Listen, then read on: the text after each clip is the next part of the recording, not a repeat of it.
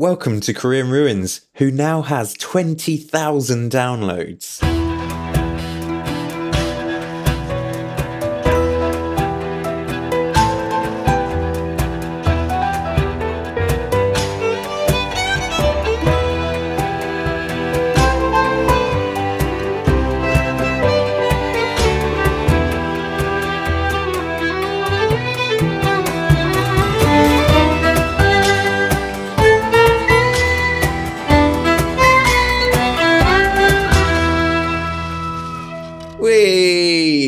If that's a lot. Is that a lot?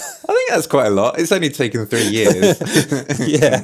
What's nice is it's, it seems to be going up and up, which is quite fun. But yeah. it's it's a what's the term for a a COVID like graph? Um, exponential. It's exponential growth. Oh yeah, exponential. we can only account it to all the fantastic participants we've had recently. It's been a real pleasure this season, hasn't it? Because for the first time, most of our guests have a Wikipedia page, so it makes introductions really easy. but anyway, mate, how you been? Yeah, good. Um, I must admit, I've had a fairly ordinary few weeks of teaching, terms kicking off, life's getting busy. We regularly ask all of our guests about envy, and I must admit, I've been a bit envious this last week or so. Yeah, Oh yeah, shamefully. who have you been envious of?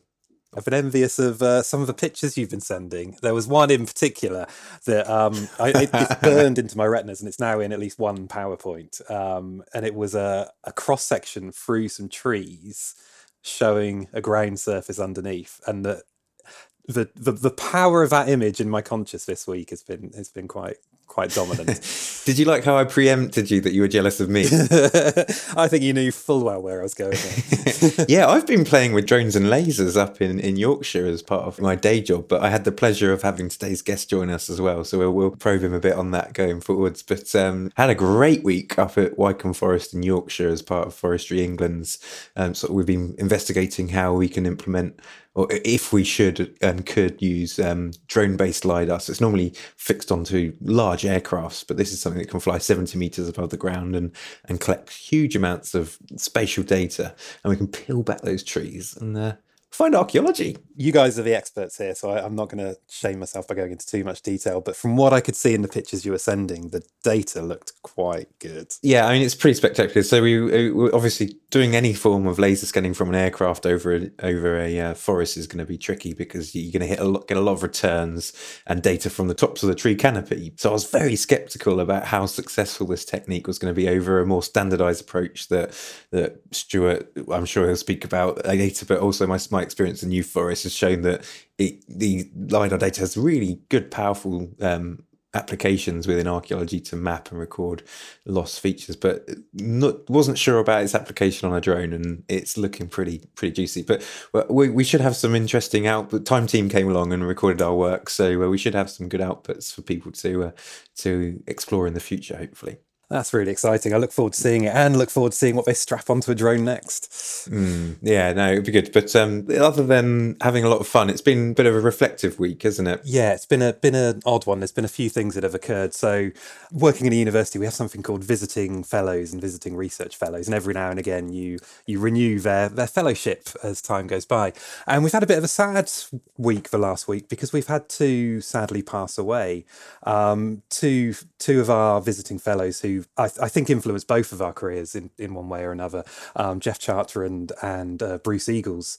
Um, Jeff for example, was one of my first lecturers when I was an undergrad. Um, he was the first person to show me GIS, Same. which uh, at the time, I must admit, I thought, I don't know about this, but it became more and more important in my life and research and way I conceptualize and see the world. So it's an incredible influence.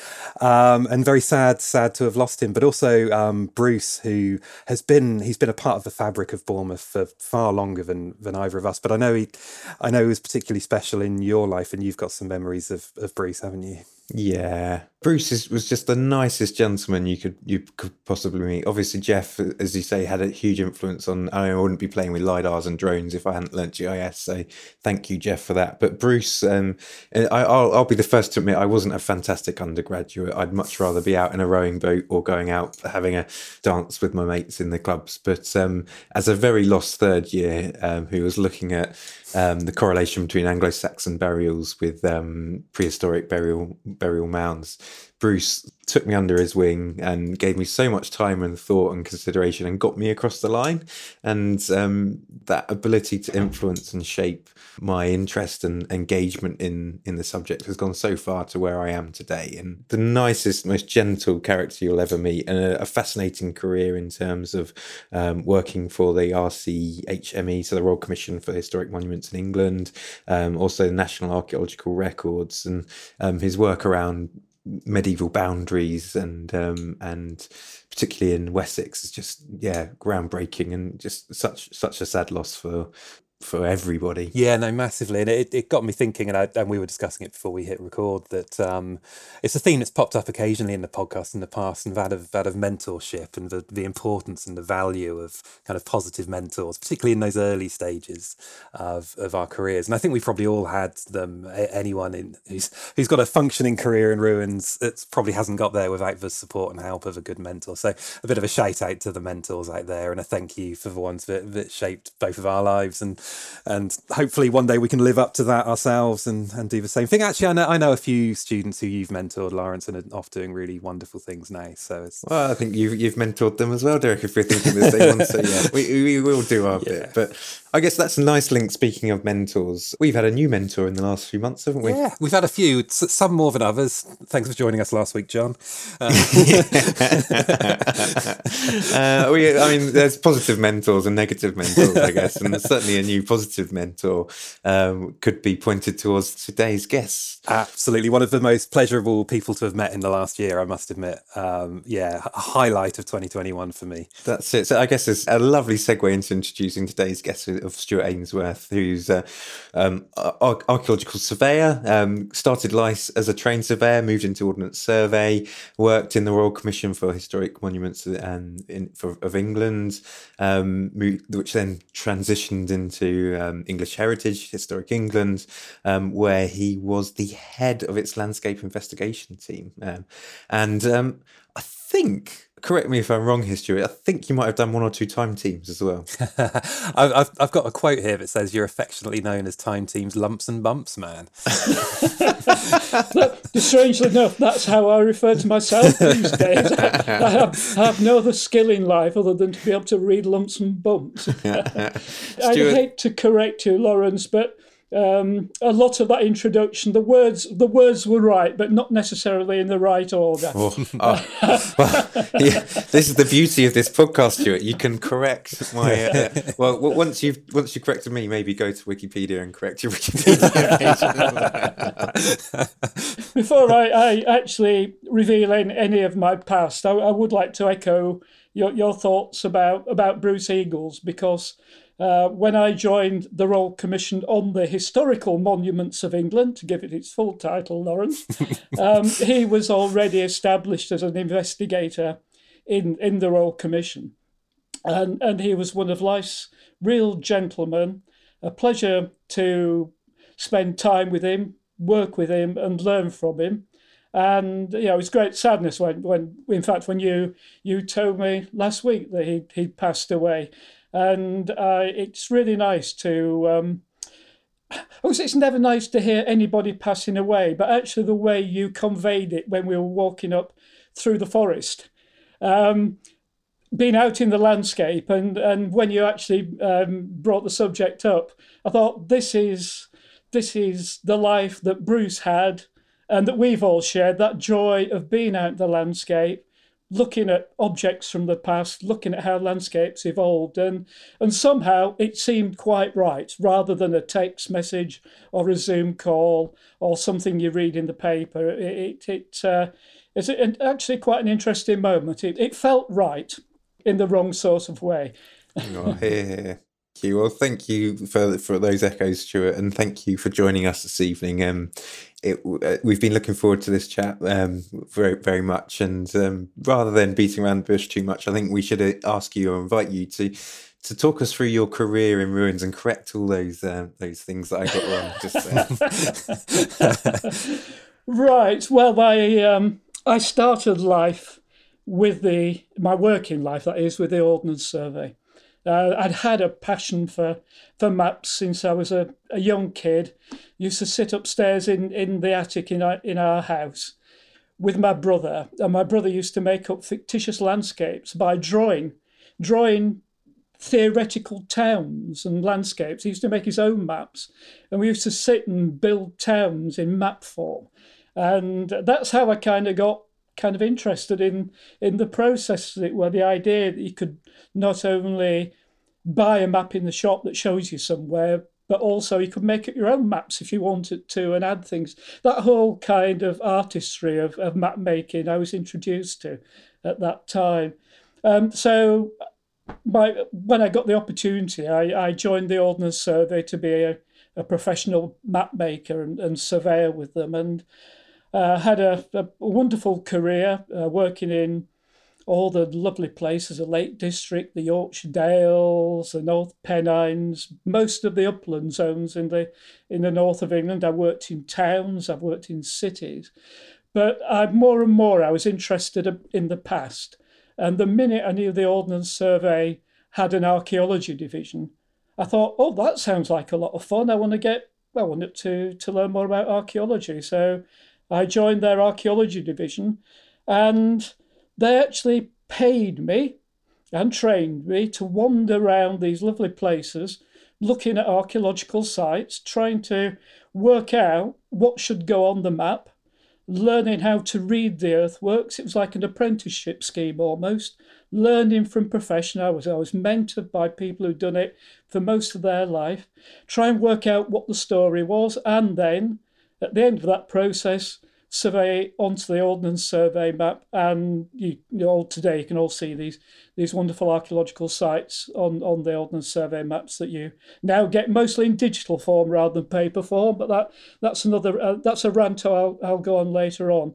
But I spent many years working with the Ordnance Survey Archaeology Division, day by day, learning by looking looking at the landscape, looking at the modern landscape as much as the historic landscape, and trying to work out how things gel together, how landscapes change through time. Landscapes of the past don't stand still, they evolve over thousands of years, and you've got always got to acknowledge you're dealing with thousands of years of change. Anyway, uh, to cut a long story short, then the Ordnance Survey decided it, it wasn't going to have an archaeology division anymore. uh, and, and so I decided to take my leave of the Ordnance Survey for a while, and I managed to get a secondment and go to the Caribbean for two years. An obvious transition. Not bad. Uh, it, yeah. It, yeah somebody had to do it, didn't they? But it was great. I was map making on two islands in the Caribbean, St. Kitts and, and Nevis which we later came back and did a time team on, incidentally, in, in Nevis, which was great. Um, so I spent two years then mapping in detail the landscape of two Caribbean islands, which included lots of um, Amerindian archaeology, Arawak archaeology, as well as plantation archaeology of the colonial periods and fortifications, plantation houses, um, like bits of Little England transported into the Caribbean and bits of Little France and bits of Little Spain and uh, that, that cultural class that you had in the 16th and 17th and 18th centuries. And I got involved in the archaeology of a Caribbean landscape while I was out there. Then when I came, when the secondment was up, I came back to the UK, went back to the Ordnance Survey, I thought, well, it's a bit boring now to go back and work just just making maps of Coventry, which is where which is where where they decided they'd send me. It's a bit like the army. Where would you like to go? You volunteer to go somewhere, they'll they'll send you somewhere entirely different. and and I was literally sent to Coventry. Um, I, I spent I spent about two months working in Coventry and thought I really don't want to do this. Um, and so I wrote to the Royal Commission. I wrote to Peter Fowler, who was the head of the Royal Commission then, and said, um, I'd quite like to join the Royal Commission. Have you got any jobs going? And he wrote back and said, Yes, there's one at Kiel if you'd like basically, if you'd like it, because we'd worked together on various projects beforehand. Uh, and so I joined the Royal Commission on Historical Monuments, then started almost to move up a league. It was like moving from the Ordnance Survey, let's say, who were a, a, kind of a championship side, they're moving up into the Premier League to work for the Royal Commission, working with stars from you know from from around the world and and Wessex and places like that. Um, and learning not only that, that physical process of, of reading landscapes on the ground and, and interacting with the ground day in, day out, but also working alongside academics. And, and for me, it was like a leap of understanding. Suddenly, I was exposed to people like Bruce Eagles and Christopher Taylor in particular, who, who I worked with for, for a number of years, and just to and, and a chap called Paul Everson as well and listen to their, their ideas that they would um, uh, espouse when you were looking at landscapes and sites, things I hadn't even thought about before. And they opened up my eyes to a whole level of, of not just archaeological thinking, but philosophical thinking about landscapes and the past. And so my, my eyes were sort of opened. It'd be like having, like being a student at university and suddenly having a, a, a, tutor with you every minute of every working day, working together, staying in, in digs and hotels together, eating together. You can't you can't not learn from people around you, and and it was vitally important. And and I then spent I can't remember how many years doing landscape archaeology then with the Royal Commission. Then the government decided it didn't want uh, to have a Royal Commission on the historical monuments of England and we were all transferred into English Heritage. And we became the landscape investigation team within English Heritage.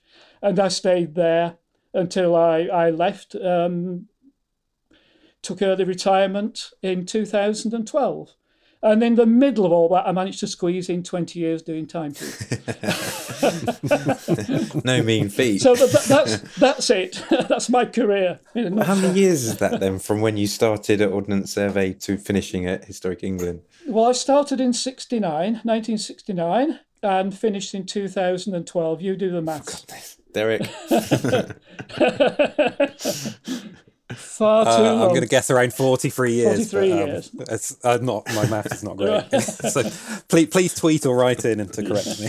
that's, that's fantastic. I've got so many questions, but Derek, if you got anything you want to kick off with? Um, I'm, I'm going to go for the for the big question. I, and so if I'm right and it's 43 years, half of that period you were a part of Time Team, which was obviously a, a, a huge chunk of uh, uh, of life and also how how many people would recognize you. But I'm most interested, I think, in how how that came to happen. How did you go from?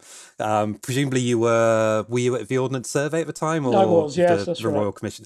How did you how did you get how did you get the call up to Time Team? Oh, sorry, I correct myself. No, I was with the Royal Commission when that happened. Um, like like most things in life, there I, there was no real plan. It it, it mm. wasn't a, a, planned move. At that time, uh, I was working the Royal Commission. There was a young girl who just joined the organisation not long before called Carenza Lewis. You may have heard of her. and she was like one of the, like to you, one of your students almost. Um, she was new, new into the Royal Commission. And we'd done bits of work together. And when Carenza started on Time Team, she did series one with Time Team. Mm-hmm. And just one evening, completely out of the blue, I got a call from Carenza that said she'd been doing Time Team, had I seen it, or you had seen it, you know, looked good. Said, Do you fancy coming along and helping out? um, hmm, yeah, I mean, that looks good, you know, I'd, I'd, I'd watched it, and, yeah, that'd be interesting. So I went along to do one programme at Tockenham, uh, which was a Roman villa, and I stayed 20 years. Couldn't get rid of you. um, I just went down to do the one. And to be frank about that period, when Time Team was first made in Series 1, it was a relative shock to the archaeology world. Um, this, te- this type of television archaeology being done in three days. And there were a lot of negative comments in, in, in some of the, um, you know, the archaeological circulations, as it were, about whether you could do archaeology in two days, whether everything was being done properly, that sort of thing. So when I went along for that one program, part of part of my mind was, is it actually being done properly? I don't know. All I all I'd seen was a television program. The minute I got there and, and saw the usual crowd, as it were, people I both knew were professionals, uh, most of them had long beards and, and long hair at that time. and you saw people sitting in trenches with recording forms doing the routine housekeeping of archaeology that has to be done, and spending three days in and amongst it, I, I had confidence it was being done properly. And and uh, unfortunately, when people watch television programs, particularly then about archaeology, showing people filling in recording forms actually ain't that televisual, is it really? um, so a lot of the stuff that we do routinely in archaeology doesn't get doesn't get broadcast. Um, and I wanted that reassurance when I went there. I found and got that reassurance, and uh, been happy to to do the twenty years that I've done with them. So it's a pure accident, Derek. Quite a happy accident, though. happy accident, I'm sure. Yeah. Um, that 20 years must have taken you all over the place, Stuart, and to, to a whole manner of different landscapes and stories and histories. Is is there one particular thing that stands out for you in that 20 year period, or are there just so many things? It's all fantastic. Oh, there, there are there are almost too too many things to to think through for a, for a brain of my of my limited capacity, Lawrence. But um, I think what I what I should say in answer to that question is that you can't not spend as much time looking at landscapes as I've spent, and then suddenly being catapulted, which is what Time Team was. You, we didn't have any choice really about where the sites were. We were just told where they were. Um, so you're catapulted into completely new landscapes, new geology, new archaeology, and you had to rapidly assimilate it, learn from others round about you who did know it better than you, the local experts and, and people who spent time there.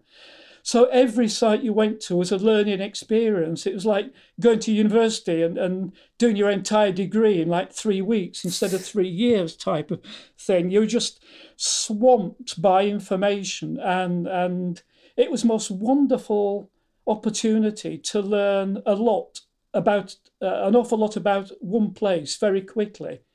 And all the time in landscape archaeology in particular, which is the only thing I can speak about with any authority, I'm rubbish at everything else. Um, it's that process of seeing something, learning from it, putting it upstairs in your own database, and then you move on to another landscape and you take you keep building up all the time mm. your experiences, what you've seen somewhere else. Have you seen it before?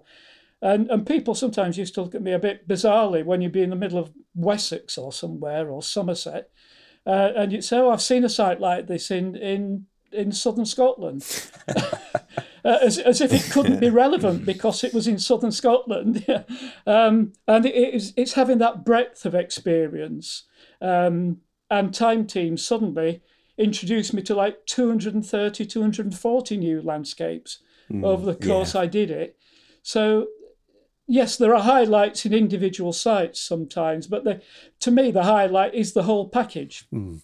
That's a great answer, Stuart. And there's a few things that, based on that answer, and, and going back to your earlier points of your career that you you sort of went through previously, that I'd like to pull out in, and discuss. If that's all right. So, first of all, I'm just highlighting that uh, uh, one of the things you, you said is learning by looking, and you've also talked about listening and building up your database, and you're giving off this really good impression of uh, this insight into your inquisitive nature of um, of the, the archaeology, and I guess would would you say that was kicked off effectively you started off as a geographer. You're building your you're building your townscapes, your urban city states with your brother in when you're growing up. You're building maps. You join you do an ordnance survey to to map things, and um, then you sort of moved in or fell in. Is that a fair statement to the to the archaeology division? And and you, that's when you started to listen and learn and look. And um, you, would you say that inquisitive nature has driven your career quite a bit? Oh yeah, yeah, definitely. I was one of those kids who would continuously say, "Why is it like that? What's that?" You know, that kind of nosiness that uh, you, you're unembarrassed about when you're when you're very young. Um, but I, I have to say that one of the things I, I, I think is almost a key skill for not just any for landscape archaeologists or, or historical geographers or any type of archaeologist really, uh, uh that being inquisitive is is I, I, suspect we all are. We want to know, don't we? Mm. We want to know what happened in the past, and we want to try and get the evidence to find out, you know, how, how to get there, as it were, and, and what the answers are. So, inquisitiveness is a core mindset to have as an archaeologist. You've got to want to know. And by looking at things, it's a very human thing. But the thing I often pass on to both students and younger people and members of the public, so I do a lot of community archaeology work now, is that those two skills together, inquisitiveness and, and learning to look, are actually all you really need to be a landscape archaeologist all the knowledge about all the authors and the books and historiographies and all these things academics love to to to spout on about you know they, they all do it don't they derek they all stand up in front of classes of students and and impress everybody with their knowledge of who wrote what about what what their latest theory is uh, i know one or two I, you, you, you say that, Stuart. You say that, but just this week I had um, I think it was the second lecture in an archaeological practice first year series and I, I ranted and raved for about two hours solidly about the importance of just going outside and being able to pick apart the landscape and and uh, enjoy the lumps and bumps. And this time next week I'm going to be telling them to listen to this podcast because it'll it'll help them. It's such a good point though Stuart about the the importance of being inquisitive. And it, it's very easy as a student I think to be embarrassed to come forward or ask questions or, or not want to um, stand out from from the crowd. So it, it's a really good point from anyone in kicking off their career or as an undergraduate or a master student, whatever. Stay stay inquisitive. Stay don't don't be afraid to ask questions. There's no there's no stupid questions. Oh, oh you, you beat me to it there, Lawrence. I need, you should hear what Derek comes out with. It's. um, uh, the the other thing that stood out in that initial um, sort of intro to your career, Stuart, was that you you um, contacted the Royal Commission because you were looking for a change, and uh, presumably that wasn't an advertised post. Then you just you took a punt. You said, "You are you? I'm going to be the master of my own destiny here, and and see see what whether I can get involved." Is is that a fair statement? I think I think it's fair. There is a slight bit of background in there, in that when it was decided that the Ordnance Survey would no longer have an archaeology division, and that the people in the archaeology division would be transferred to the Royal Commission on Historical Monuments. There was a process of, mm-hmm. of trying to work out where people went. Right. And there were interviews for England, Scotland, and Wales, the, the three Royal Commissions and I, I went for an interview for the Welsh Commission and, and, and was offered a job. And I was offered a job in the English Commission as well. And when the jobs are offered to me, it was actually uh, this is really boring stuff, but it was uh, it wasn't quite the job that I wanted to do in respect of it. It was in effect a downgrading in the salary because of the you know these things called pay grades that people have in organizations mm-hmm. and it was a step down uh, in a pay grade um, being a man of principle and a man uh, from Yorkshire, which is vitally important in, in, in that that part of your life when you've got a mortgage and young children, it was something I wasn't prepared to accept. So I declined the offer to join the Royal Commission, to join both Royal mm. Commissions, mm-hmm. in fact. And, and, and so I went back to the Ordnance Survey for a very short time and then saw this advert for the uh, Caribbean. So off I went to the Caribbean. Uh-huh. when I when I came back and realised what I really wanted to do was to spend you know, the rest of my career doing archaeology in the field. Mm. There was a little bit of humble pie in that letter I wrote to Peter I said, well, I've had two years having having a lot of fun, but actually, are there any jobs going? that's that's the full story. Before I move on to our, our next proper question, I've got a very, very quick question to, to throw at you, Stuart. And now Lawrence has just said there's no such thing as a stupid question, so I'm going to try and prove him wrong here potentially. um, I uh, I'm a big fan of Ordnance Survey maps. i am I'm, I'm a subscriber to the Ordnance Survey app because it, it just I just find navigating to them is much more enjoyable than navigating to a, a Google map, and they're they're great fun for exploring the landscape. Um, and something I love about them, particularly love about them, is the the detail of some of the historic monuments, particularly on the the uh, lower scale ones around like twenty five thousand 10,000, 1 to 25,000, or even the um, even 1 to 50 has some nice nice illustrations. But in your time working for the Ordnance Survey, is there any illustration that you think, oh, I really liked that one? I'm looking at Maiden Castle now, and it's a glorious hachure plan of, of Maiden Castle. But uh, is, is, do any stand out? oh, they do indeed. I, I think um, there are so many sites that the artistry in cartography of depicting earthworks using the the hachure symbol, the the, the tadpoles. Mm. It's an art form in its own right to convey mm. what is included in that earthwork. You can convey uh, you can convey passion through the hashes, mm. and it's almost you're up, you're in danger of taking the top off the bottle here, Derek, because I can go on a on a rant about digital cartography now, which would. Uh, Save it for another podcast. I was going to say I'd enjoy the rant and I'd love a rant, but I, I will say and I will echo that um, I don't think that I still don't think there's a better way of displaying 3D archaeological monuments in 2D space than Hachure plans. I, I I'm completely with you on on a love for hachures because they they show interpretation, they show the site. Mm, they show absolutely. character in a way that I don't think you ever get digitally. Anyway, I should move on because I can feel myself going down a rabbit hole. Oh, just very quickly on the on the on the uh, on the mapping front. So you lots of lots of sites you were pleased with, Stuart. Did you do any um, any mischievous mapping? Ooh. Anything that you sort of hid in your map uh, as a bit of a, a, nod to yourself that no one else would spot? The danger of a podcast is thinking I'm talking to Derek and Lawrence over, over a pint in the pub. should, should, we save that question for another day? Yeah. and, and, and you answer that That's question, yes. and oh, twenty thousand. Was it twenty thousand? The figure I heard. um, people hear it, but actually I can actually let you into a little secret or two there because there is a precedent in, in and it has been broadcast by the BBC on one of their, their documentaries about the Ordnance Survey. So I, I know I won't be the first to say it, but there is a tradition, and there has been a long tradition in the Ordnance Survey um, by the surveyors, I have to say, and, as well as the people who draw the maps, because surveyors surveyed on the ground and you actually drew the map with a pen. In the old days, you did it all with a pen and then you sent it off to a cartographer who drew it um, and turned it into a, a printed map.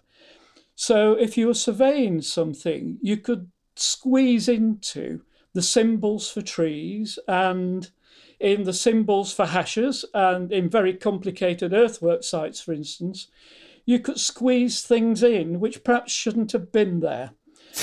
Amazing. But because you know, the, the eye skim over things so quickly, you wouldn't immediately recognise.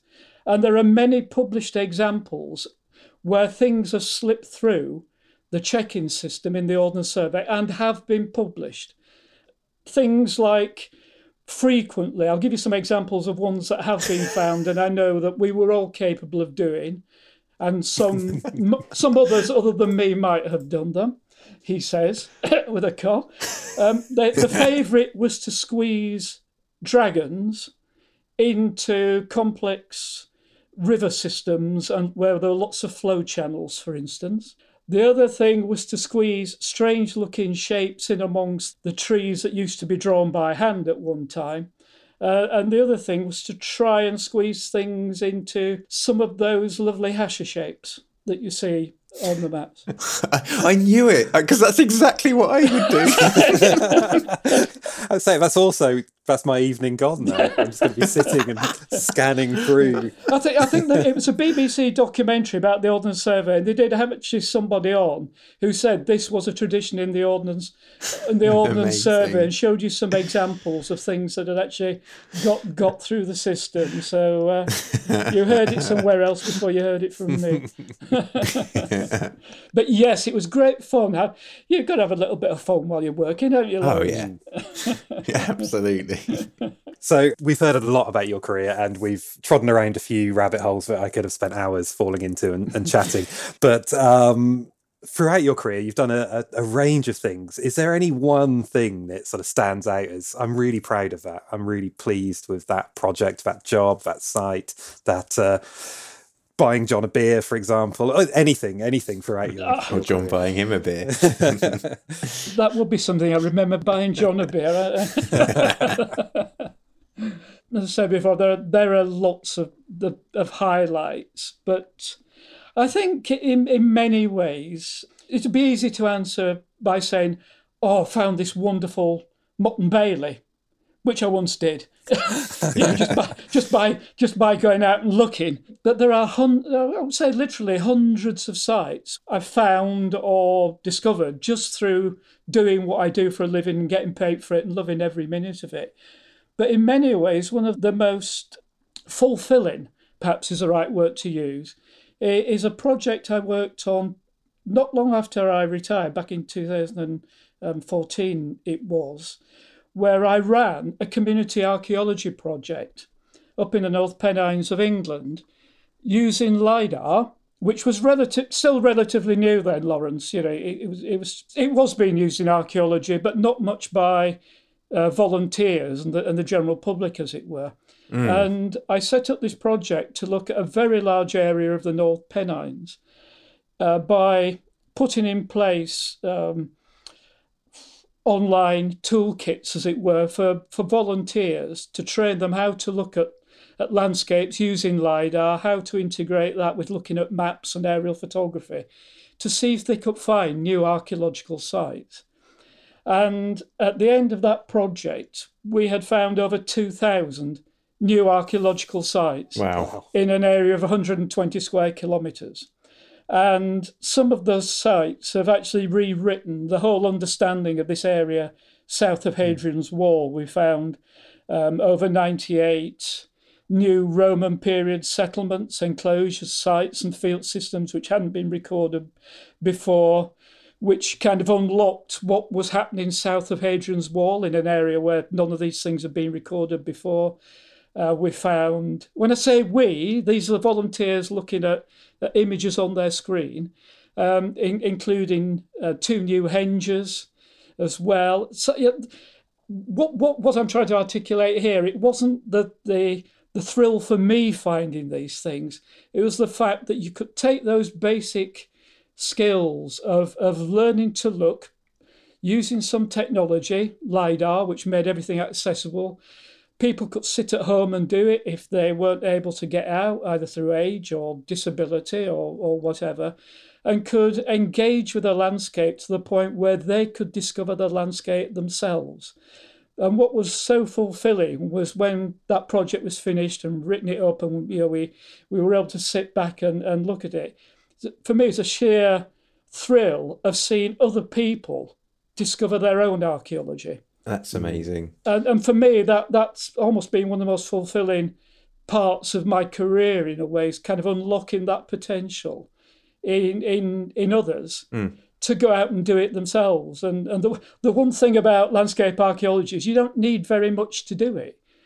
Yeah, a map, a pair of eyes, um, you know, some wellies, and, and, and a fair wind, as it were. You don't need all this this clever instrumentation. You don't need vastly expensive um, software or technology or anything like that. You don't need big yellow diggers to go with you and dig holes in mm-hmm. the ground. You can just wander through the landscape and enjoy it and learn about the past, but with just a few skills that that uh, we all learn from somebody else. Whatever I've learnt, I've learnt from somebody else, and what people have, have learnt on that project, they've learnt through me, as it were. It's kind of hand, I feel it's like handing on a landscape, like a farmer hands on a landscape to the next generation. It does feel like full circle, Stuart. That knowledge and that information that you received throughout your career and then imparting it on to others. That's a really nice thing to cover there. I think what, what's also nice about that is that that self driven sort of empowering of the participants rather than the sort of project officer led um, work, which certainly is the large proportion of similar projects we see still taking place today. Certainly the ones you'll see, whether it's in national parks or anything like that, you will have a Heritage Lottery funded project that will employ someone to take volunteers out and and do it with them and corral them. But that's a very different approach in terms of giving them the skills to do it themselves. And the results you are seeing from that are well, not to be sniffed at. That's a fantastic answer. So, carrying on from Pride, then, is there a project that you've observed, or a piece of work, or a researcher, or a site that's been worked um, that you've been particularly envious in in that time? You've been, what do we say, forty three years of uh, of archaeology. Envy. Oh dear. Oh dear. That's a dangerous one to uh, for, for me to open up as well. Um, I, I, strangely enough, strangely enough, I was up in Yorkshire only the week before. No, it was last, last week, week, wasn't yeah. it, Lawrence? Gosh, it, it was so traumatic, you know, the timescale. Um, uh, uh, uh, I was up in in in, um, in Yorkshire with you, Lawrence, and we were wandering through uh, the forests up there, looking at wonderful barrows that survived amongst the forest planting and you know, we were chatting and discussing them uh, and so on. Uh, it's an area full of prehistoric pit alignments. You know, we've discussed those linear boundaries on, on the hills, the divisions of landscape, which are probably late Bronze Age, early Iron Age in date, and certainly some elements, possibly even even go back to the, the very early Bronze Age. But there's a whole landscape of land division, of boundaries of extreme complexities. I've studied little bits in details. I studied them many years ago, which was before LIDAR, before technology, um, done by almost like one guy on his own, um, uh, Don Spratt, and, and started to, to open this big idea, ideas about big landscapes and how they were divided up in North Yorkshire. And I think if it, in, in any way, if, it, if I've got envy, it would be um, and almost like with a time warp element built into it. I'd like to go back before that work started and start it then, but have all the technology that we've got now with lidar, lidar, and uh, and, and mm. so you could start the the project from the same concept of here's this huge expanse of hills, and there are these very strange earthworks, the, these earthwork pit alignments and dikes and ditches, and they all interlock with each other what was that? What's that starting to tell us? I'd love to be able to go back and start that project afresh with, you know, with some of the knowledge I've got now and some of the resources I've got now. That's a good answer. you, you mentioned an element of uh, time warping and time travel there, and I, am half tempted to, to give you an extra ticket for that because that sounds like a worthy use of a time machine. Um, but uh, moving on to our, our, our, usual finale of the podcast, um, regular listeners will know, Lawrence and I have obviously developed a working time machine, which is uh, a, a, feat of great engineering, and rather than use it for evil, we've used it to create a podcast. Uh, perfectly, perfectly reasonable use of a time team. Um, sorry, a time machine. I slipped into, that was a Freudian slip, wasn't it? Um, a reasonable use for a time machine. Um, if you had one return ticket, and bear in mind you can go, you can use it to go anywhere in the world at any time. It, you don't have to be be in, in one fixed location. Where where would you go? And what would you see and why? Oh, I'd like to go home. Mm. I'd like to go back to where I was brought up, the house I, I was not quite born in. I was born in a maternity home, but the house I lived in from being a baby up to being 18 and, and, and leaving home, which was a, a back-to-back house in a, a mill town in, in Yorkshire. And the reason I I would like to go back there is because, in a way, it was the garden of that house that unlocked in many ways that sort of real not quite understanding what I saw in front of me because I lived in a long terrace of houses. Can you can you visualize like a, you know, these long back to back terraces houses? Mm-hmm. And we lived in the middle, and our garden was was relatively long, about the size of the average bedroom now, but long compared to other people's.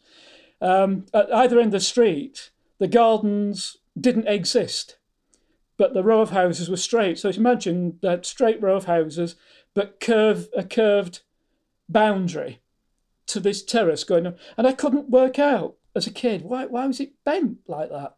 And the houses were straight. I just could not, you know, it just seemed bizarre to me. I felt, you know, we were quite lucky, and others were very, very, very unlucky not having a, you know, a garden in a way.